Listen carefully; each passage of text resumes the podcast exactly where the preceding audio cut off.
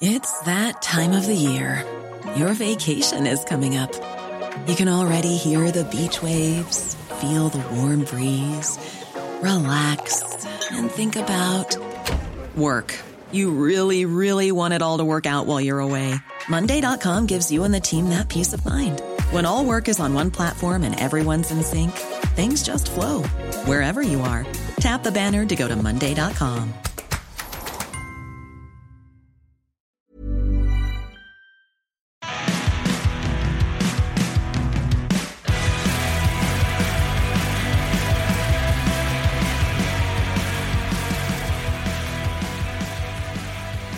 Okay, let's go ahead and get started. Hello, ladies and gentlemen, and welcome to today's podcast of The Miller Frost Show. I am your host, and today I think I will be America's most beloved self-loathing homosexual again. I figured I haven't done that in a while, but I guess today I, I'm feeling it. I'm feeling it a little bit more. I'm here, as always, with my fake black friend, white boy Malcolm X.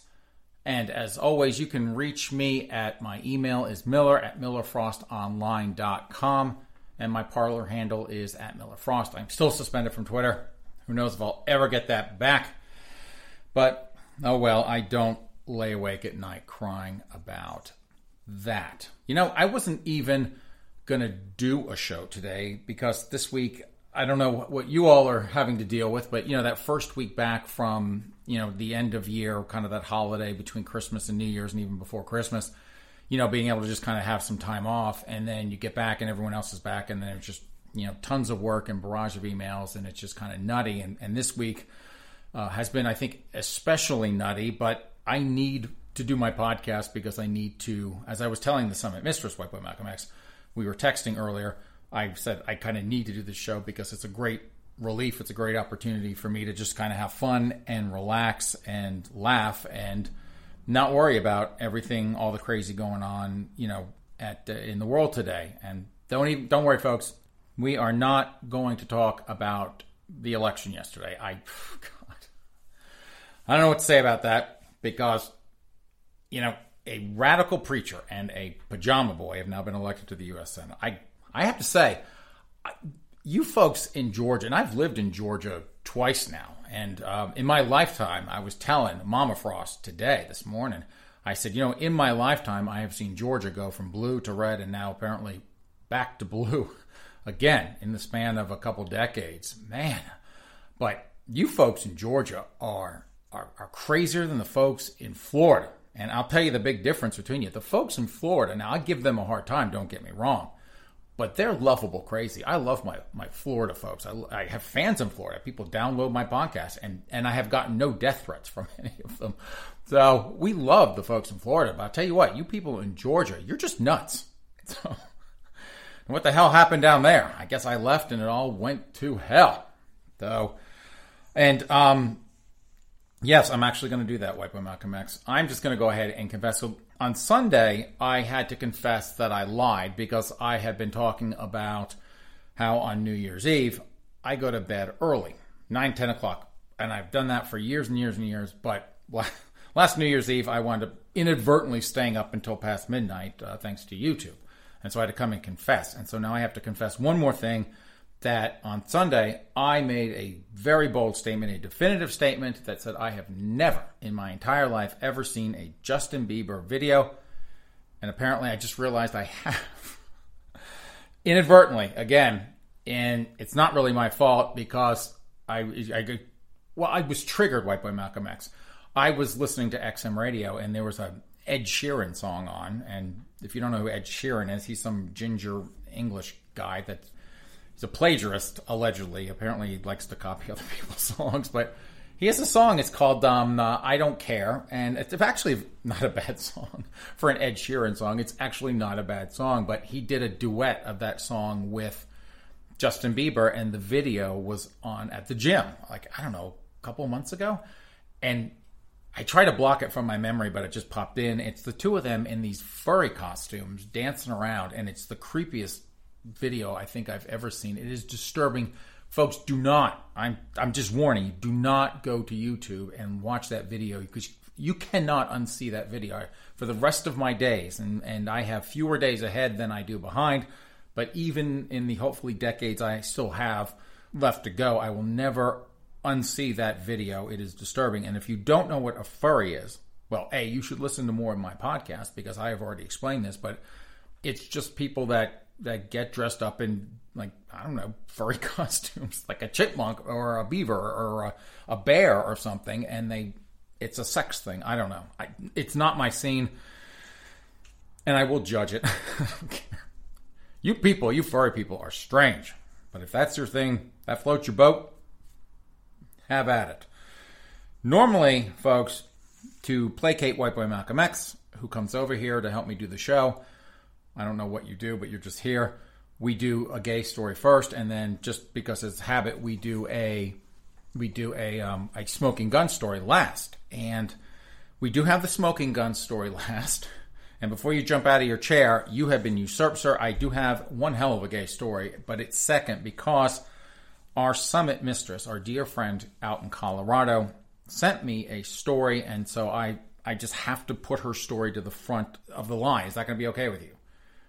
Okay, that's what I, I didn't think you'd have an issue with it, but don't don't worry, White Boy Malcolm X. I got I I got one hell of a gay story coming up next. But she sent me a Forbes story, and we have been talking about the COVID vaccine, and it's been kind of funny because we've been reading these news stories about, like, even here in Massachusetts, they are prioritizing the COVID vaccine, and part of the criteria are that they want to make that they want to make sure that people in communities of color, the B I P O C people, they get they get towards the front of the line to get the shots because these communities have been disproportionately affected. All the communities have been disproportionately affected from each other, but they are apparently doubly disproportionately affected. So they're gonna they want to put all these B I P O C people up to the front of the line. Here you go, got all the white privilege, and we feel white guilt, and so we're all going to go to the back of the line. You you folks go first. Well, as we've been reporting here on the Miller Frost Show, the B I P O C people do not trust Whitey with this shot because of systemic racism and a history of medical abuse. And I had an article about that, I don't know, a month or two ago. And so Summit Mistress has sent me an article.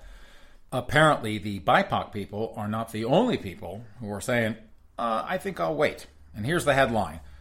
Large numbers of healthcare and frontline workers are refusing COVID nineteen vaccine. So, folks, it's not just our B I P O C people, our, our friends in the B I P O C community. You don't know what that is. What is it? Black, indigenous, people of color, or whatever, something like that. And now the nurses and the doctors and everyone else. So here we go. Let's dig into this a little bit more. Despite the COVID nineteen death count in the United States rapidly accelerating, a high percentage of healthcare professionals and frontline workers throughout the country who have been prioritized as early receipts of the coronavirus vaccine are reportedly hesitant or outright refusing to take it, despite clear scientific evidence that the vaccines are safe and effective. And I don't know about you folks, but, well, I'll just ask this question. Does anyone, does anyone believe the science? And you're like, Miller, what the, how could you not believe the science? Well, I mean, folks, let's face it.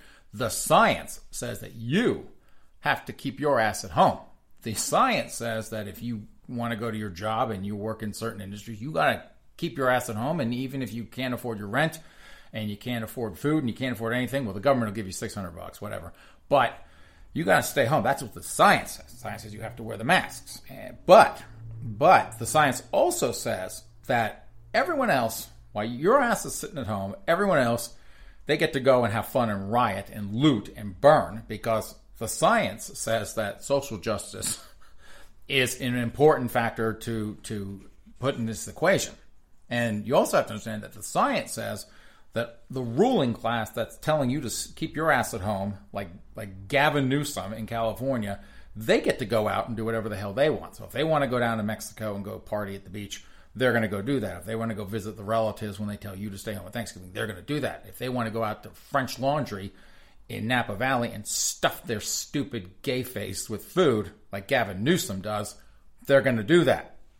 But you, you get to stay home because that's what the science, that's what Doctor Fauci has, has said. So I don't know about you. I'm not a big fan of how they define the science. Now, I, you know, I believe in science in general, right? I'm, I'm not a, a earth flat person, but Let's face it, how science has been politicized these days, it's, it's, I don't know, it gives me pause when someone starts to say, well, the science says. I'm like, hmm, I'm going to have to think about that.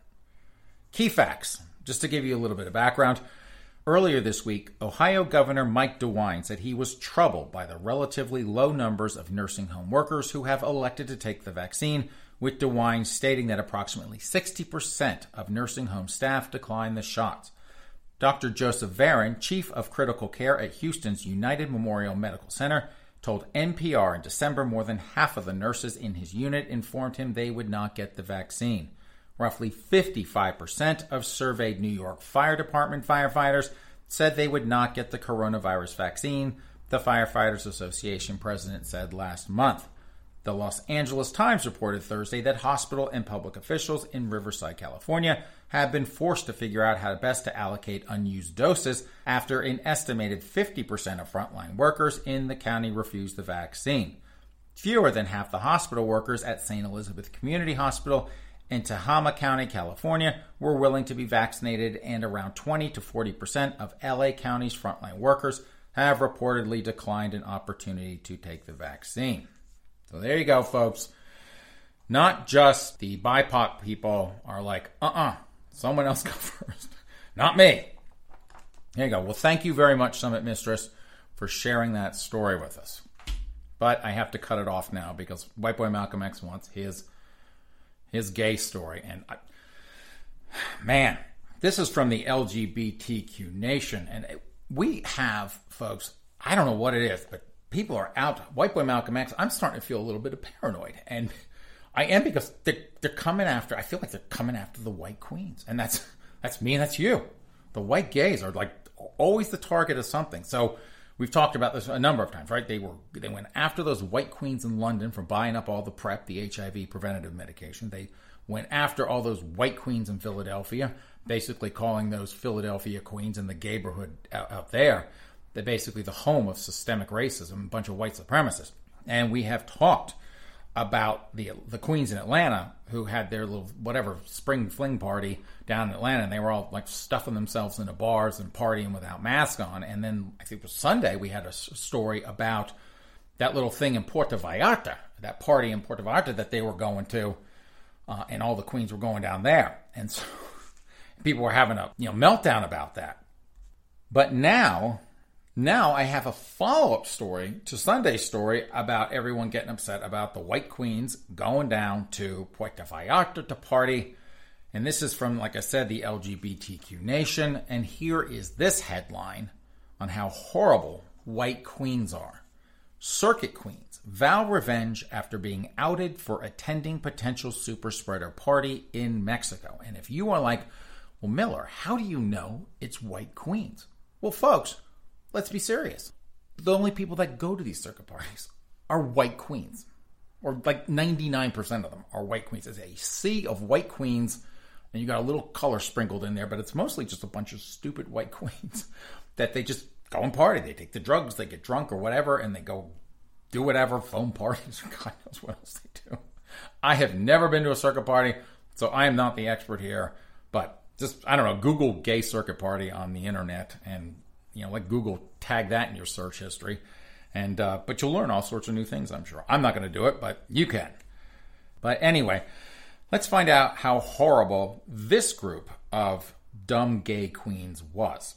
A group of circuit queens who attended a band dance party in Mexico are buzzing with anger after being outed on social media as dangerously selfish covidiots by the Instagram account at Gays Over COVID.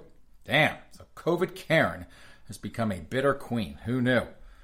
One of the angry party boys is reportedly a nurse who caught the virus at a different circuit party superspreader event at the beginning of the pandemic and raised tens of thousands of dollars for his recovery on GoFundMe.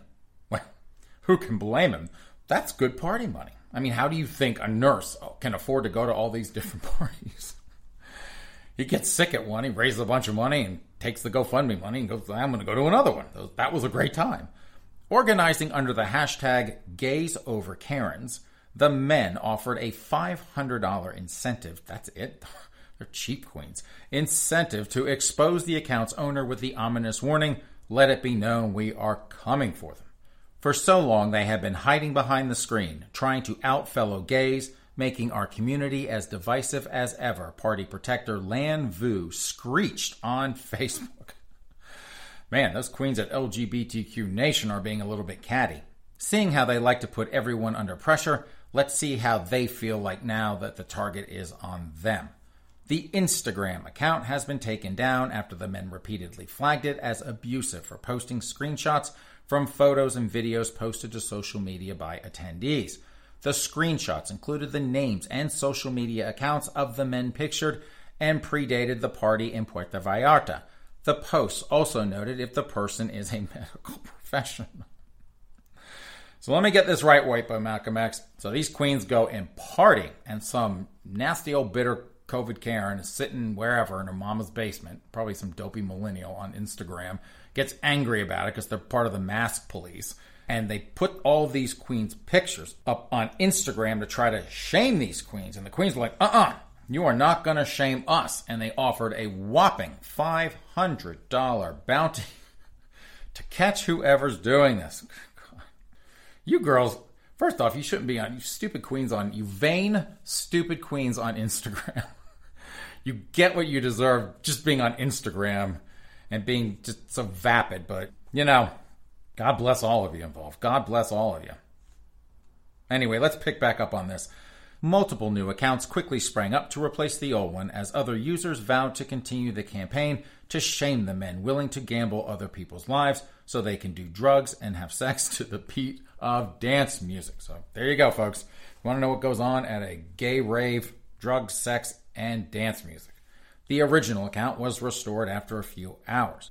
Mike Schultz, the nurse who made national headlines after spending almost two months in the hospital after catching the virus at the Winter Party Circuit Party in Miami earlier this year, has joined forces with the COVIDiots apparently, as screenshots show the coronavirus survivor egging the queens on. Schultz posted photos of his dramatic weight loss after, well, I got the COVID, but look, girls, I just lost all this weight. I look fabulous now. I can go to all the other parties. After being hospitalized for weeks on a ventilator and raised over twenty thousand dollars towards his recovery from generous supporters online. We're going to apparently pay for his other parties. Screenshots show Schultz's account responding to Land's post seeking info on the Gays Over COVID account owner and sharing another user's content decrying the inevitable blowback from the community. You effing bitter queens always tearing down other gays. Get out of your little gay bubble was written all over a photo of Puerto Vallarta that Schultz shared.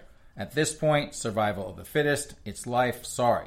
While he had posted previous content saying he was looking forward to attending the party in Mexico, he reportedly denied that he actually attended. So the nurse who got the COVID, got that twenty grand, lost all that weight, and girl looks fabulous now. He says he didn't go. But listen to this, White Boy Malcolm X, you are going to love this. A party cruise that was part of the event. Of course, you can't have a, a gay rave without a, a bunch of queens on a boat shrieking and getting drunk. Sank. This boat sank earlier in the week, and the maskless queens had to be rescued from the water by nearby boaters. Oh, I'm assuming no one drowned. That's why I can laugh about it. Can you see, White Boy Malcolm X? This is a boat full of drunk, high, drugged-out queens. And the boat sinks, or the boat's going down, and you know those, bitch, I'm Leo DiCaprio. Half of them probably singing Celine Dion song. Yeah, there you go. Oh, one last sentence. Sorry. At least three men died after possibly contracting the coronavirus at Winter Party. There you go, folks. Man, oh man. They love to run around the L G B T Q plus community, and we are all in solidarity. But guess what? Mm-mm. Those queens are at each other's throats. This story is from B G R. I don't know if I can top COVID queens partying a circuit party, but this, this might come close. A gang of squirrels is terrorizing people in New York City. Evans. We're all more than a little stressed out these days. That's just what happens when the world is in the midst of a deadly pandemic that has changed everyone's lives in so many ways. I except for those queens partying in Puerto Vallarta. Perhaps our anxious, agitated attitudes are rubbing off on Mother Nature, because it looks like squirrels have started openly attacking people in New York City. As C B S affiliate W C B S T V reports, squirrel attacks have been happening with startling regularity in one Queens neighborhood, with multiple people stating they've gotten into physical altercations with the animals, sometimes resulting in serious injury. Heavens, fighting with a squirrel. Queens resident Michelin Frederick, Michelin Frederick, that is her name, says that the squirrel attacked her while she was standing on her own front stoop. The animal apparently climbed up her leg and began biting her. Frederick, who had bruises and cuts after the attack, said her fingers were chewed by the squirrel and it refused to let go. When the animal finally relented, the ground was covered in blood. Oh my God. We're wrestling in the snow and... Yes, White Boy Malcolm X, Michelin Frederick was wrestling with a squirrel in the snow. And there's blood everywhere and my finger's getting chewed and it won't let go, Frederick told W C B S T V. God, I wish I'd seen this video. Evidently, it just stopped, and there I was, a big bloody mess. And Frederick isn't the only victim of the squirrel attacks. Mercy me. Jesus Christmas, I am not going to Queens. Other residents have spoken about the strange behavior of the animals, stating that they attempted to climb their legs multiple times and even jumping off a mailbox to attack. One resident stated that she was just walking up her driveway when a squirrel jumped on her and bit her in the arm. She managed to get the animal off of her before it did any additional damage. If they're running up their legs, White Boy Malcolm X, I wonder if they're trying to, like, hump them or something. Be like, um, they're like rapey squirrels. I mean, they could be, like, trying to molest these people. And, folks, don't laugh at that. I'm, I'm being dead serious, because we had an article about a month or two ago about the rapey kangaroo, because the woman... her theory was that because she wore Sarah Jessica Parker perfume, that it turned that kangaroo on, that thing stalked her and tried to, like, hump her. The rapey kangaroo went after her, and she had to, like, run to someone's house, and the damn thing waited outside for her. That's how horny Sarah Jessica Parker's perfume makes people, or makes, like, makes a kangaroo. But apparently, folks, we've got, I don't know if they're rapey or not, but we've got attack squirrels climbing up people's legs, and I don't know what they're doing up there. The victims of the squirrel attacks have hired a trapper. So, folks, Elmer Fudd is in Queens now looking for squirrels to catch the animals and relocate them. I don't know where you'd relocate an attack squirrel to. That's, they're not going to attack someone else. I would just, I don't know, give them to a restaurant. It's Queens. But at the time of the report, none of the squirrels had taken the bait. Elmer sucks. For now, the local residents will just have to take additional caution when they see one of the critters, or attempt to avoid them entirely. My thought, I mean, for Christ's sakes, people, this is Queens, New York. You know, this isn't like the Hamptons or Martha's Vineyard, where they're a little bit more, I don't know, rarefied air. It's, they, you know, oh, that's a tax squirrel. You have people to go get your tax squirrels, but this is Queens. You know people there got guns. I would shoot those damn things. You people in Queens acting like a bunch of wimps. Never thought I would see that in my lifetime, but oh well. Watch out for rapey squirrels in Queens. This is a local story, and even though, folks, we are in the midst of a global pandemic, and we apparently oh, we also have a uh, an epidemic of uh, Queens partying out there spreading the COVID as well, and we've got a lot of vaccine nobody nobody wants to take. They're trying to trick everyone else into getting it. Wipo Malcolm X, you and I might just, like, go to the front of the line, because everyone else is like, yeah, no, not so much. We'll just get those middle-aged queens to take it. But this, folks, this is a more serious issue than all that put together. And here's the headline. This is from Boston dot com. And you know you and I are paying for this, White Boy Malcolm X. A Massachusetts lawmaker will soon propose an official state dinosaur. And you can vote for which one. I'm so glad, folks, that those feckless, feckless legislators in downtown Boston are focusing on the important questions. So let's dig into this article from Boston dot com. In September, we had Kennedy versus Markey, which we, folks, reported on extensively here on the Miller Frost Show, because it was Ginger Kennedy versus Tweedledum Markey. And Markey won, and Ginger Kennedy walked away with his head held low because he's the only Kennedy to have ever launched in the state of Massachusetts. November asked us about question one and question two. I'm not going to bother explaining those to you because they're just local initiatives, whatever. And now Massachusetts residents face perhaps the most important state election yet. Podokasaurus versus Anchisaurus. Hold on.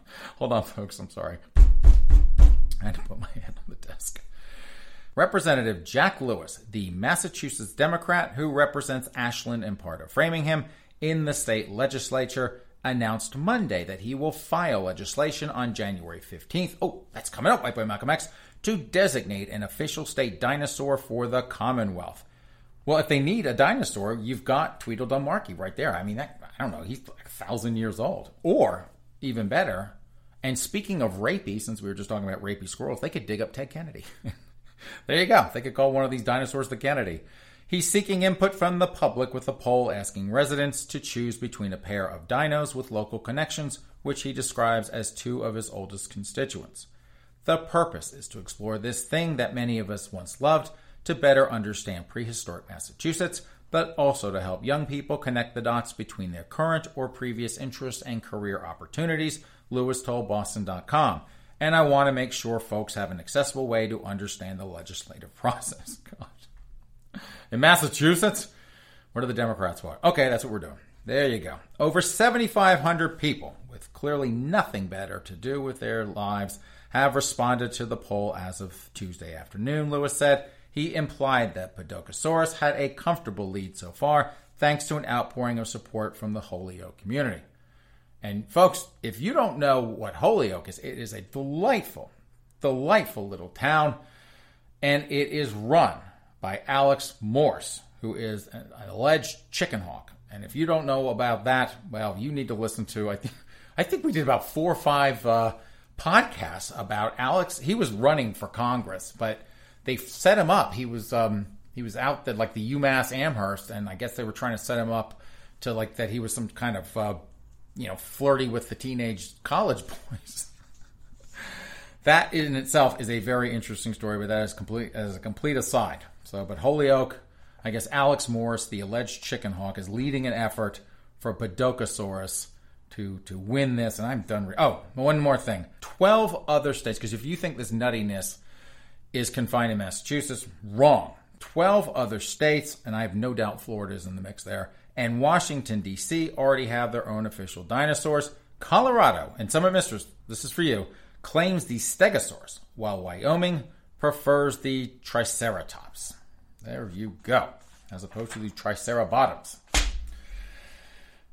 Oh, man. How did, right by Michael Max, how did a Salon article get in my pile? Good God. Anyway, here's the headline. Hold on. I got to bang my head into a desk again before I even read this headline. Sherlock Holmes and the case of toxic masculinity, what is behind the detective's appeal? Sherlock Holmes is, yes, that's why they do it at Salon. Let's take a fictitious character. Let's take a person that's not even real. It's just a character, and let's criticize them for being overly toxic, toxically masculine, or what have you. However you say, toxic masculinity. Sherlock Holmes is the most famous detective of all times. And I don't know if you know, folks, if you're listening to this podcast and you're from Salon, I don't know, but he's not real. Since he was imagined in a creation in eighteen ninety-two by the young Scottish doctor, author Conan Doyle, there has been hardly a decade in which a play, television series, film, or book about Sherlock Holmes has not been produced. In two thousand ten, a fresh take on Sherlock Holmes burst onto British screens. This contemporary Sherlock, starring Benedict Cumberbatch, inspired a whole new level of fandom and increased sales of the original books by fifty-three percent. And do you know White Boy Malcolm X? I don't think they're doing any more of those because him and the other guy, whatever his name is, they did not get along. They're like um, they're like two queens, one who went to a gay circuit party and the other one who did not. Like, like at each other. So they're not, I don't think they're going to do any more of those Sherlocks. People were especially taken with Cumberbatch's flirty, sexy appeal, which I guess is gone. Hot on his heels came an American version, Elementary, in two thousand twelve.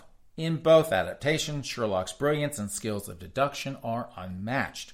While I really enjoyed these shows, I was taken aback by Sherlock's rudeness, exasperation, his disparagement of others, his desire to dominate, and his latent violence.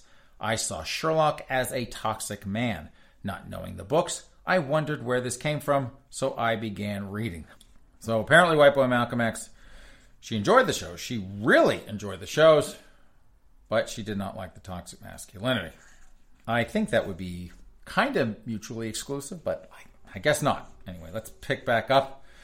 I'm not going to read this whole thing. It goes on, but we'll just cover the highlights. Although the concept of toxic masculinity sounds contemporary, it actually has roots very firmly in the past. Masculinity researchers, good God, imagine those people, have defined toxic masculinity. I'm here to research masculinity. I'm just going to research the heck out of that. Have defined toxic masculinity as a performance of traditional male gender roles exhibited by a tendency to dominate others, a predisposition to violence, and be emotionally cold and distant. It can also be expressed through highly competitive behavior or the desire to be the sole source of information, someone who thinks they are right about everything in every sphere. Men like Donald Trump, for example. Oh, so we're going politics here. Holmes is obviously not akin to Trump. To start with, Holmes is a genius, and he Holmes is also a fictitious character, lady, and he hardly exhibits the same level of toxic behaviors that Trump does. But there are elements there, so he's kind of Trump. This is unsurprising given that some of these features are seen in the original text. Conan Doyle wrote Sherlock Holmes at a time when traditional masculine values were openly venerated. And I'm not going to keep reading. I'm going to hear last two paragraphs so I don't slam my head into the desk anymore. Toxic masculinity is a contentious issue, and some consider it to encompass traits which contribute to the dominance and brilliance in some men. Arguably, Sherlock Holmes is widely understood as the most brilliant detective of all time. In this context, I found it disappointing that the toxic elements of Sherlock's character were not further challenged in the T V shows. While he is not actually violent, unlike many toxic men, and the characters around him do call him out on his behaviors, especially Watson, his intelligence is still understood through his toxic masculinity, especially in Sherlock, where it is presented as sexy. Well, it's Benedict Cumberbatch. Of course they would. I find this problematic, especially in the context of contemporary society, where we frequently see toxicity demonstrated by men in power. There you go, folks. I don't who wrote this. Hold on. Ashley Morgan wrote this piece. I don't know. A couple thoughts here, White Boy Malcolm X. First off, I'm actually surprised, given that it is a Salon article, that nothing was said about Sherlock Holmes being white. I figured they would have to go after white privilege, because I'm sure if anyone had white privilege, it was Sherlock Holmes and Watson. I think they had a lot of white privilege. And I don't know what what she wants. I, the, the appeal of Sherlock Holmes is in the cockiness. It, it's not just the intelligence. It's that combined with that that sort of arrogance and, and cockiness to go about solving crimes. And I think I think Benedict Cumberbatch did an absolutely amazing job. I didn't watch the other show, but I thought he did a great job at it. And it's a shame that that show was done because he and his co-star can't get along. But I don't know what Ashley wants. I mean, does she want him more like, I don't know, like some dopey, like pajama boy? Um... You know what? He could be White Boy Malcolm X. He could make it like a Sherlock Holmes, but a, but like a gay leftist Sherlock Holmes. Be like, hi, I'm I'm Sherlock Holmes, and I am here to solve crimes for social justice. God. I'm going to get all those those right wing criminals. Mm. Man, oh man! You know what? He could solve White Boy Malcolm X. He could solve. Just popped in my head because I saw in the news about Enrique Tarrio, Torrio, whatever his name is, and if you don't know who that is, he's the head of the Proud Boys, and he is of obviously Hispanic heritage with that name, and they, Proud Boys, the media love to report as a white supremacist group, so I always say it's a, the dumbest white supremacist group ever because it is run by a Hispanic, and all the dumb crackers in that group are being led by a Hispanic, and they're too dumb to realize that, but the case of the Latino white supremacists, that could be a, a gay pajama boy Sherlock Holmes adventure. I'm going to get him. I'm just going to get that, get that Enrique Tarrio. Mm. Okay. God. We're getting into the good stuff. We don't, folks, we used to have like that got a little section on the gay stuff. We don't really have any race news. Think, think, well, a little bit, but not too much. And then we would get into what I call the fun pile, the fun part of the show. But we've kind of interspersed things. That's why I did the squirrel story at the beginning, the rapey squirrel. I did that at the beginning because we've kind of like throw all the stories in the air and kind of mix them up. We always have gay at the front and smoking gun at the back, but everything else is kind of a hodgepodge now. It's like blended it all in. So, but this is a um, this is a fun story, a New York Post story, and here is the headline.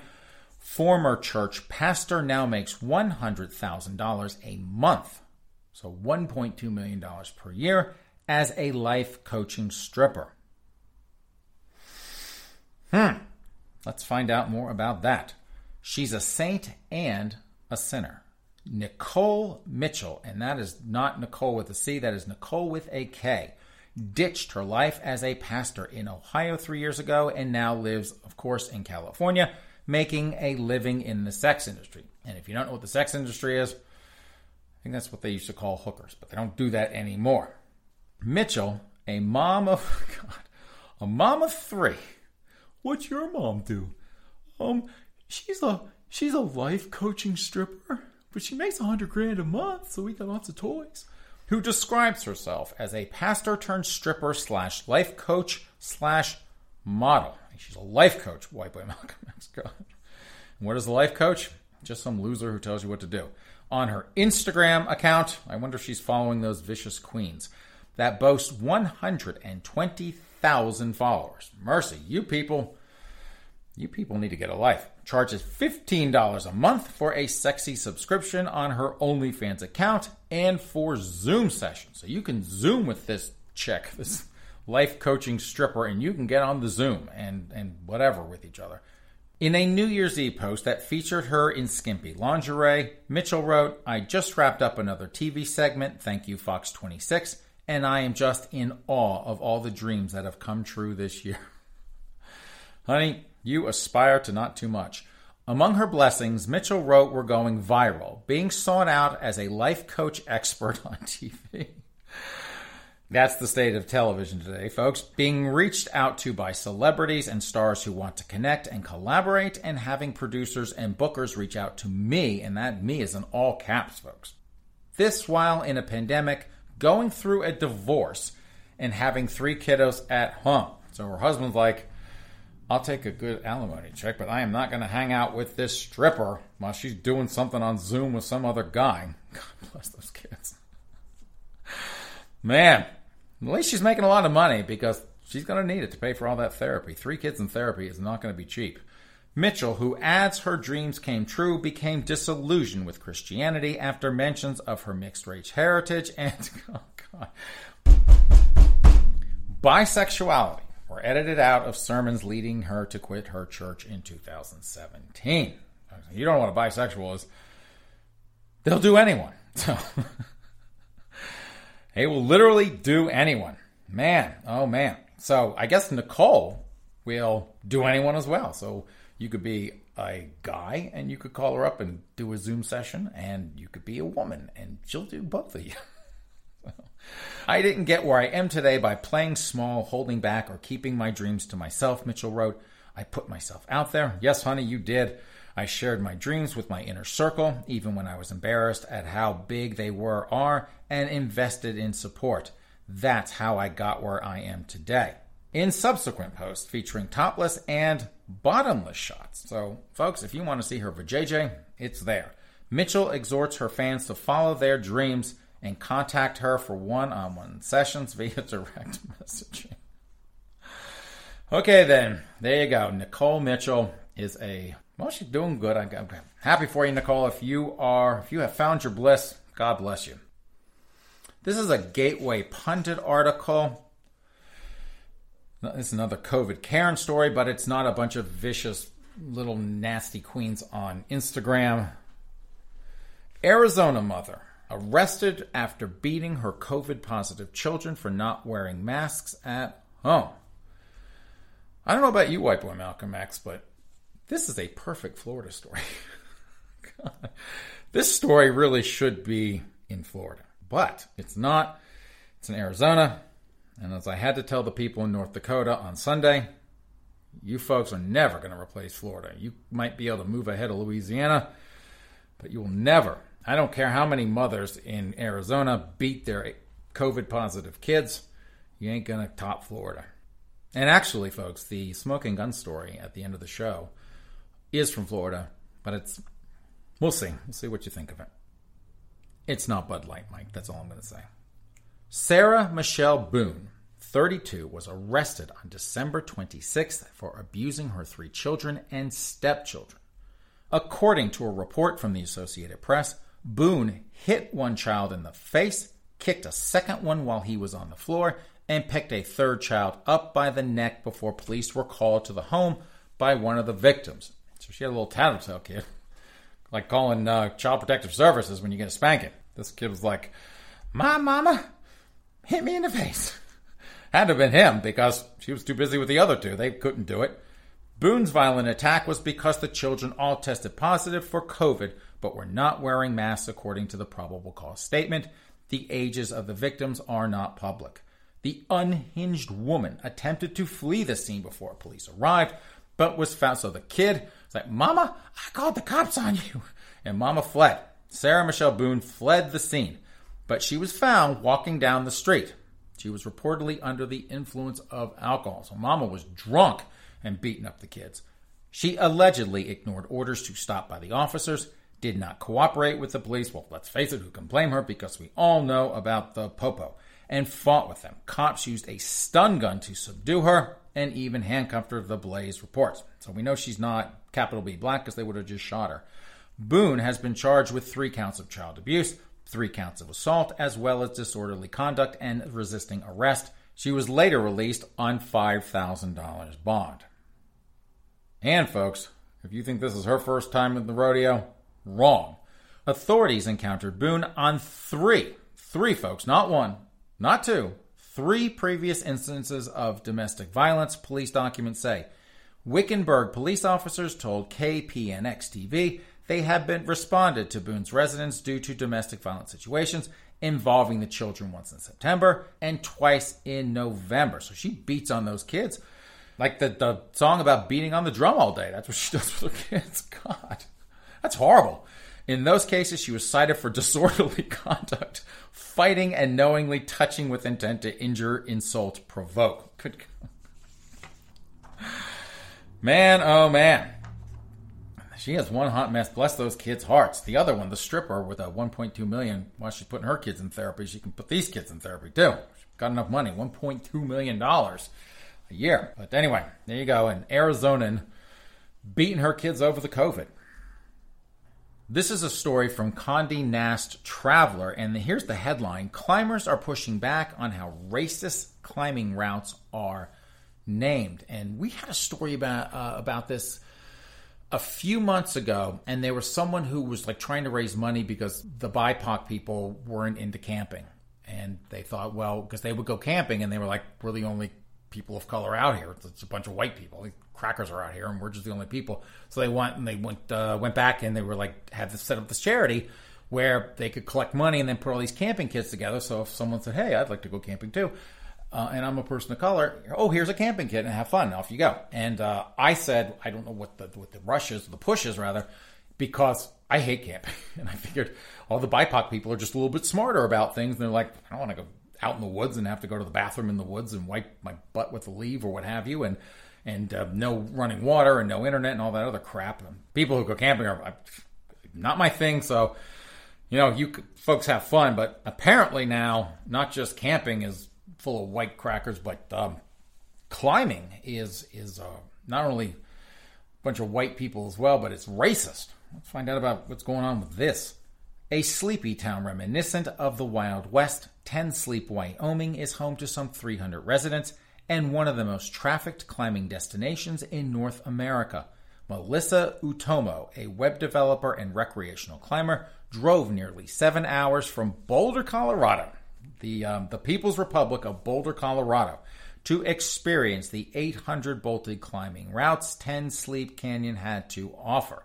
As she opened her guidebook app, she came across a rock labeled Slavery Wall with routes called Happiness in Slavery and Aunt Jemima's Bisquick Thunderdome.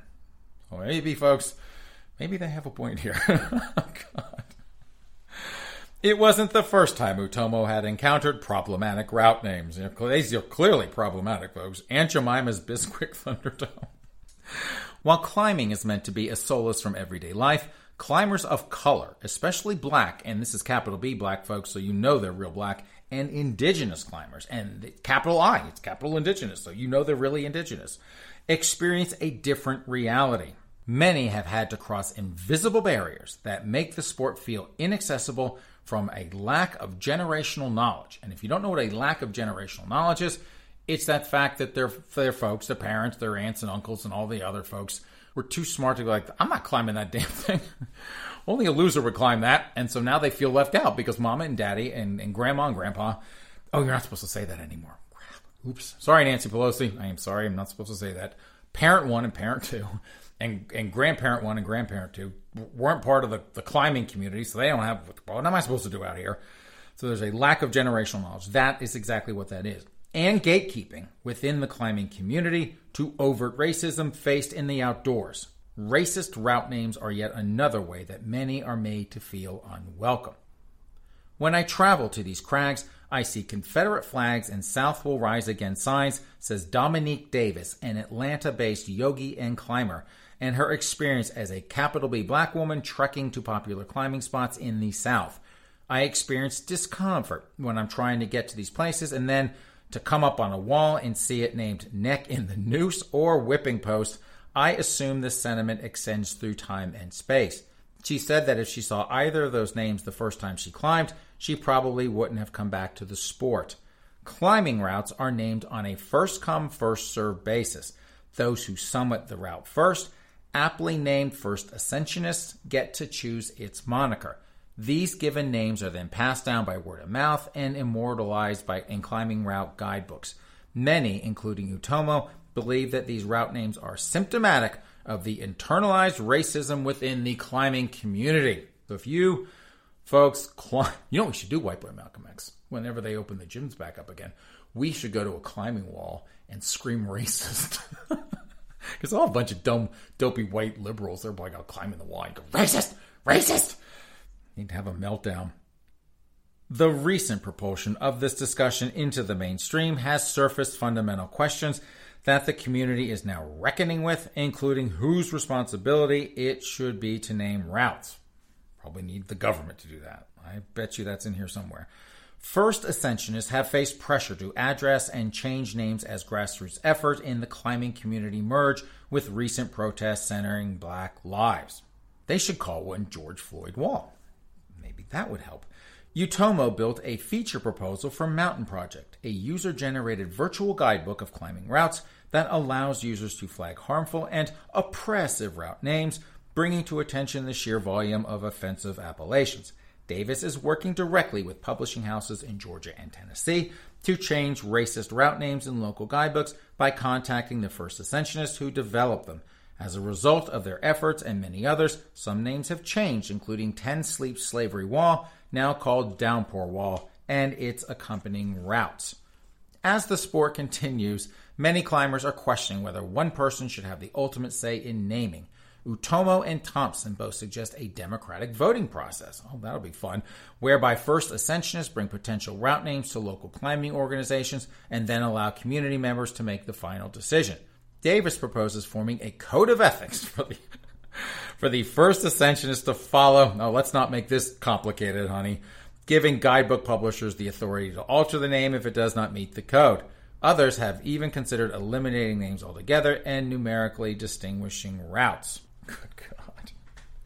So these First Ascensionists, they go out and they find raw trail. There is no trail, right? They just go out there and make something out of nothing. They create this path, and I guess got a bunch of weirdos out there naming these things, kind of these nutty names, but I'm not sure that um, having a, a code of ethics and a, a government board or what have you sitting around judging these things.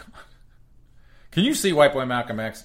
She's like, someone comes and they, they, they go out and they They find these, this rock formation, and they, they go through all the effort of putting all those little, whatever the harnesses in, into the rock, and they climb it, and they, they are the First Ascensionists. They took all the damn effort to put all these little things into the wall so that everyone else can follow up them. And they did all that hard work, and they come home and they're like, I'm, and to honor my mother, I want to name that Mother's Way. Let's name that Mother's Path or what have you. You see, folks. First off, the feds, as I was cracking a joke earlier, the feds would not like that because you're not allowed to say mother anymore. Just, you know, parent A. Or, or the, the, you can't even say female parent. God. And then, of course, you'd get the, um, well, the transgenders would not be happy with that because you're not supposed to say mother because that would insinuate a gender. And there are seven genders. You just need to say the birth parent because in today's world, folks, and in twenty twenty-one, a, a man can give birth to a baby. There you go. So there is a lot of racism in the climbing community. Who knew? But there you go. This article is from Outspoken and White Boy Malcolm X. When I found this article, I went to their website because I'm like, wow, this does not read like a typical gay article. Yes, this is another gay article for you before you even say anything. But I'm reading these, uh, this site, and I'm like, damn, these queens are as self-loathing as I am. It's a bunch of conservative, uh, conservative gays. So here is the headline with this. California Democrats vote to replace pride crosswalks with racial oppression flag. Hmm, let's figure out what's going on here. The West Hollywood City Council unanimously approved a plan to replace the city's rainbow crosswalks with a newfangled rendition of the gay pride flag in an effort to erase gay history and promote the far-left radical politics du jour. And I don't know about you folks, but I have never, never been a fan of that hideous, stupid gay pride flag, that dumb rainbow. I figured all the queens in this tribe, and that's the best they could do. How many designers do we have? And we own that industry. We own that as a field of expertise, and that's the best we could do is a dumb flag. The city of West Hollywood currently has rainbow flag crosswalks at Santa Monica and San Vicente Boulevards. The city is now set to pave over those crosswalks and paint a new flag that adds black and brown stripes to the original red, orange, yellow, green, blue, and violet. The controversial new flag seeks to show solidarity with black and brown L G B T Q plus people, according to The Advocate. Critics and some L G B T activists see the new flag as injecting skin color into a symbol with a message that was previously colorblind and claimed the charged new flag is divisive and unnecessary. So another group, folks, we got another group of queens going at each other. So COVID Karen, the gay COVID Karen, and the, those circuit party queens, they're fighting. And now we got these uh, activists, these capital B black activists, like, we need some black and we need some brown in this, this rainbow flag. And the others like, oh, you, you high maintenance queens, it's not supposed to be about color. Anyway, picking back up with this, they also claim it erases the original spirit of the gay rights movement, which had a unifying message beyond race. And what have I said? And I don't know how many podcasts now. I think it's our twenty-seventh podcast, but I've said it, I think, pretty much every podcast. Everything, folks, everything is about race these days. They have injected it everywhere. I had an article from Consumer Reports on Sunday, and it was about photography, but it was about how capital B black people in photography have, have all these all this oppression, probably worse oppression than than black climbers. I don't know, it's pretty close there. But they weren't even rating cameras in the article. They weren't rating anything. They were just complaining about systemic racism in the photography community. So even in Consumer Reports, and now in the gay pride flag, the blue, pink, and white transgender exclusionary pride flag. So the transgender community, the T in L G B T, they got a second flag. So they got our flag, White Boy Malcolm X, and they got their own flag. They're like, I don't want that gay flag. We got our own flag. It will also be added to a crosswalk on Santa Monica Boulevard, reports Wehoville.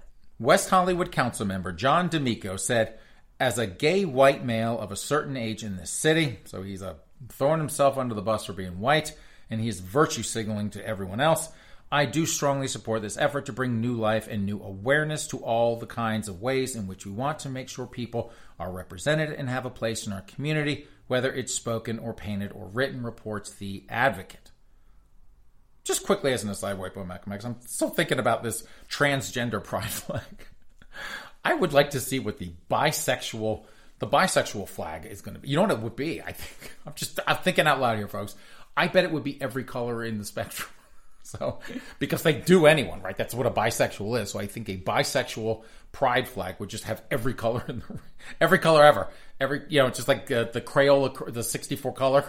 That's what it would be. It would be something like that. But it would be like a, a million different little pixels of every shade of red and green and orange and brown or whatever. Um, it'll be that. That'll be the bisexual pride flag. Another council member, here's another clown on the West Hollywood uh, City Council, Seppi Shin, added that the reality is, during this pandemic, the mortality rate for black and brown lives is absolutely higher than every other person, and it is incumbent upon us, as the progressive city that we are, to do everything that we can to recognize black and brown lives. Seppi, we're trying to get them the COVID vaccine. They just don't want to take it, so don't... Don't blame us if they're disproportionately affected now. We have we have something that can help with that. If they don't want to take it, not my problem. Amber Hicks, a radical far-left activist who identifies as queer, is credited with creating the new flag in two thousand seventeen. However, it was actually designed by a marketing firm called Tierney, which perverted the iconic gay symbol by adding the unsightly black and brown stripes. These people are racist for saying that. The firm claimed minorities are intentionally excluded from the L G B T Q community and cited the need to raise awareness. So the marketing firm Tierney, wiped out Malcolm X, if I understood that correctly, is blaming us. We are part of the pack in the L G B T community that are intentionally excluding minorities. Heavens, heavens, heavens. Updating your flag proclaims with everything that black lives more than matter. You're saying that queer black and brown representation is who we are, that black and brown trans lives are precious, folks. These these lives are precious, apparently, and ought to be celebrated, that centering the leadership and voices of those who are impacted is the only way we will arrive at collective liberation, Hicks said in a statement about the decision in West Hollywood. I bet she's a lot of fun to hang out with. Man, oh man. The colors. I didn't know this, white by Malcolm X, but here's a little bit of history. The colors of the rainbow flag, which, for the record, I think is hideous, and it's about to become doubly so with the addition of uh, more colors, are meant to reflect the diversity of the L G B T community, even though, folks, even though we are intentionally exclusive of black and brown people, and are... So it's not just the white queens in Philadelphia, now that I think about it, white boy Malcolm X. I think everyone is. I think the white gays... Can you imagine these poor white gay liberals who flog themselves for being white, and they're just, they just want to be so, so inclusive and so tolerant. And they are being thrown under the bus by this marketing firm Tierney. Man, and this dopey chick, this Amber Hicks, who can't say she's a lesbian or, or gay or what have you. She's queer. God. Anyway, completely aside. Sorry, folks. I'm just... Man, these people drive me nuts. Anyway, the colors of the rainbow flag are meant to reflect the diversity of the L G B T community and are believed to be inspired by Judy Garland, Somewhere Over the Rainbow. Garland was one of the first gay icons. And that was actually an interesting movie with um, Renee Zellweger. The Stonewall Rebellion in nineteen sixty-nine, the start of the modern gay rights movement, occurred the evening of Garland's funeral in New York. Didn't know that either. Here's a Daily Caller. Sorry, I'm not actually going to read much of the story. Um, here's the headline. Report, multimillionaire who attended Prince Harry's wedding charged with rape. And this is why people hate the media, folks. So talk about clickbait. A U K multimillionaire who also attended Prince Harry and Meghan Markle's wedding has reportedly been charged with rape. I hope he's not rapey like the squirrels are. Lawrence Jones, founder of U K Fast, was charged with one count of rape and four sexual assaults stemming from incidents that occurred between two thousand ten and two thousand thirteen, according to a report published Tuesday by the Daily Mail. Jones was accused of unwanted sexual advances and sexual assault by two female employees, the outlet reported. And I really, I really hate being put in this position. The Daily Caller has put me in this position, so I hate you folks over there. Because everyone knows that I just, I don't like that dope Prince Harry, and I don't like his dumb wife, the one that thinks she's going to be president one of these days, Meghan Harry. I don't like, Yes, White by Malcolm X, Meghan Harry. I do not like these two spoiled, overindulged, narcissistic dopes. I just cannot stand them. Every time I see an article on them, I'm, I just cringe and I just keep going. But, and I have documented that on this podcast numerous times, how much I just cannot stand the two of them. But, can you imagine being Prince Harry right about now and you're like, how the hell did I get involved in this story? He's minding his own business, doing his dumb Netflix deal with his stupid wife, and they're doing their own woke videos or what have you, and they got their own podcast, and they're just sitting around minding their own business, and someone drags them into a rape story. I mean, unless Prince Harry was, I don't know, at the rape itself, he was actually there. I don't know why he's being dragged into this. Can you imagine being this guy? And every time some guy who went to your wedding or bumped into you at some point, gets in trouble with the law, your name is going to be dragged into it too. Man, I feel, I actually hate to say this. I never, ever thought I would say this. So twenty twenty-one is turning out to be a crappy year as well. I actually feel bad for Prince Harry in this situation. Man, I hope he didn't have a big wedding. God. Person who had been invited to Prince Harry's wedding was charged with murder today. Prince Harry's like, I wasn't there. I didn't do anything. I want to do Netflix videos and get paid. Okay, folks. This is a Washington Examiner article, and apparently COVID Karen. COVID Karen has transitioned. But she gets another flag. If, if uh, I'm kidding.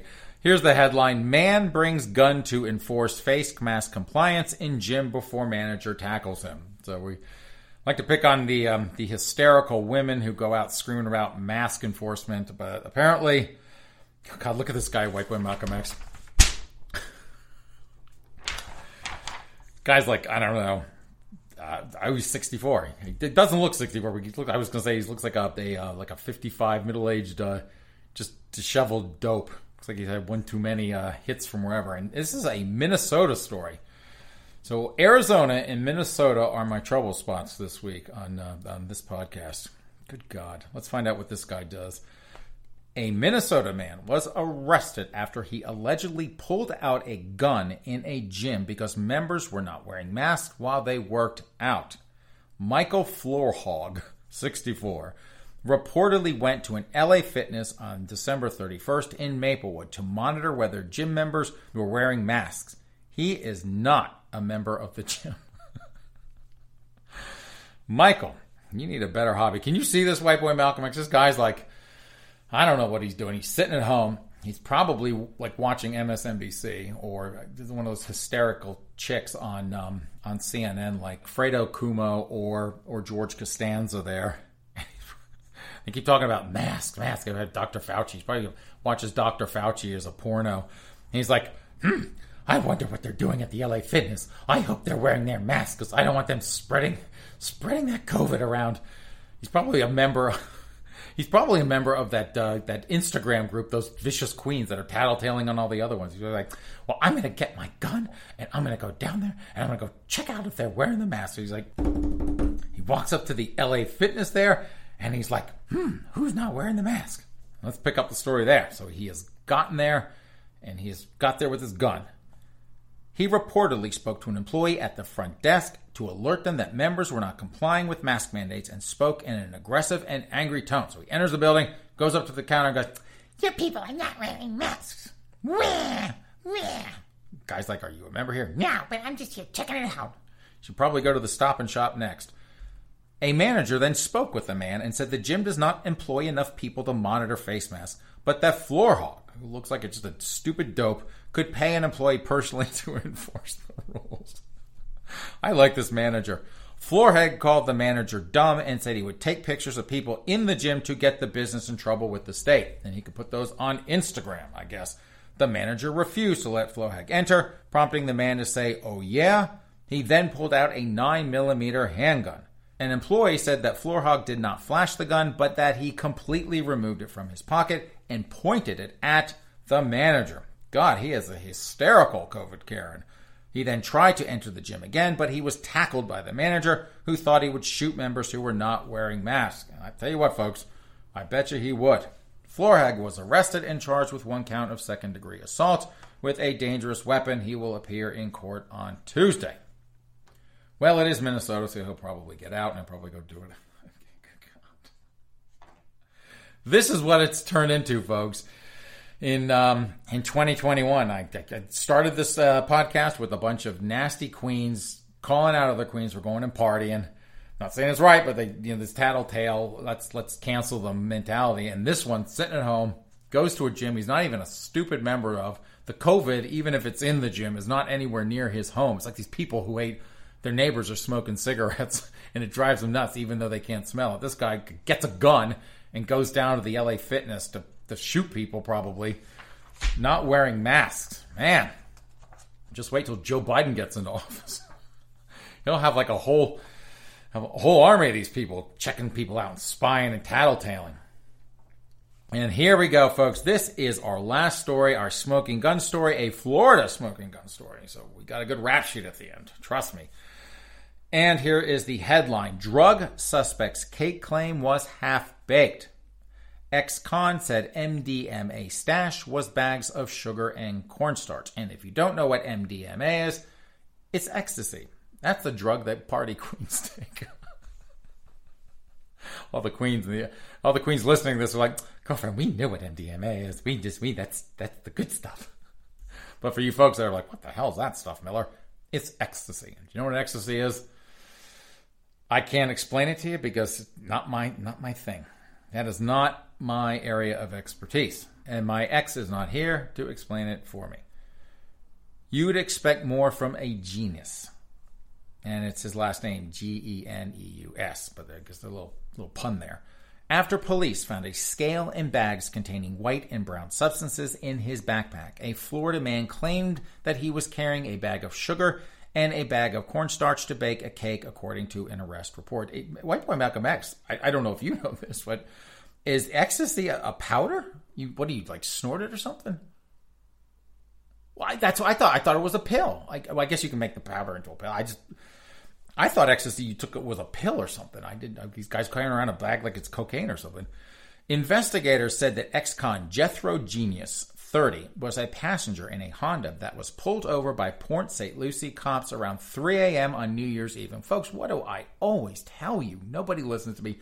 No good comes from being out after midnight. And Jethro, had he listened to this podcast, had he been a fan of the Miller Frost Show, he would know. Don't go out after midnight, and then he would not be in this situation because he would have gotten his ecstasy wherever it needed to go and been home by midnight, not in jail. A subsequent search of a backpack that was at Genius's feet on the front floorboard revealed two large bags of a white and brown substance, the cops report. Genius, who reportedly claimed ownership of the backpack, said the seized substances were actually ingredients for a cake to be baked.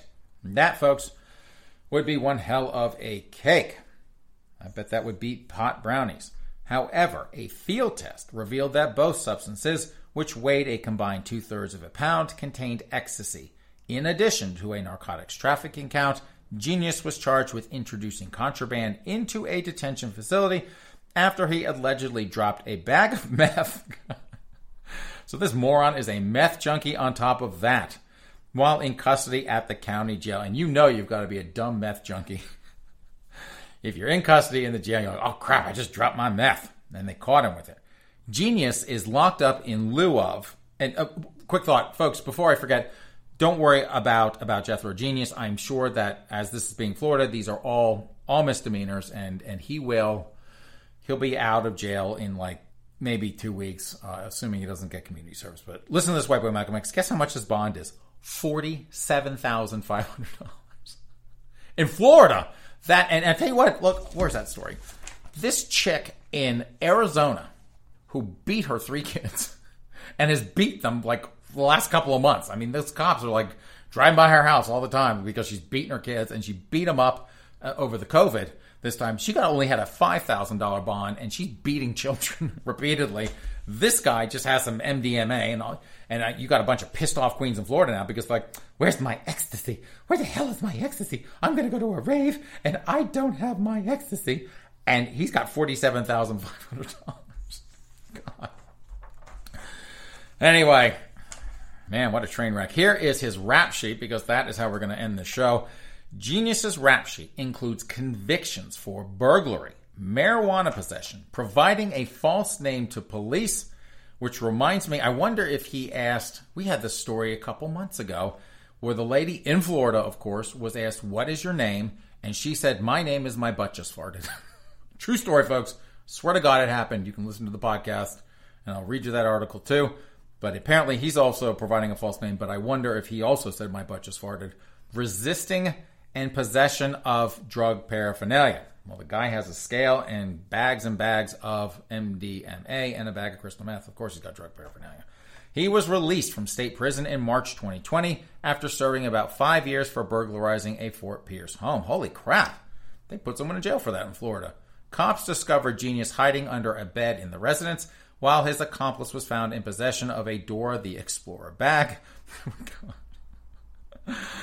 Oh, man. I bet he looked fashionable, which was apparently intended to be used to carry purloined items.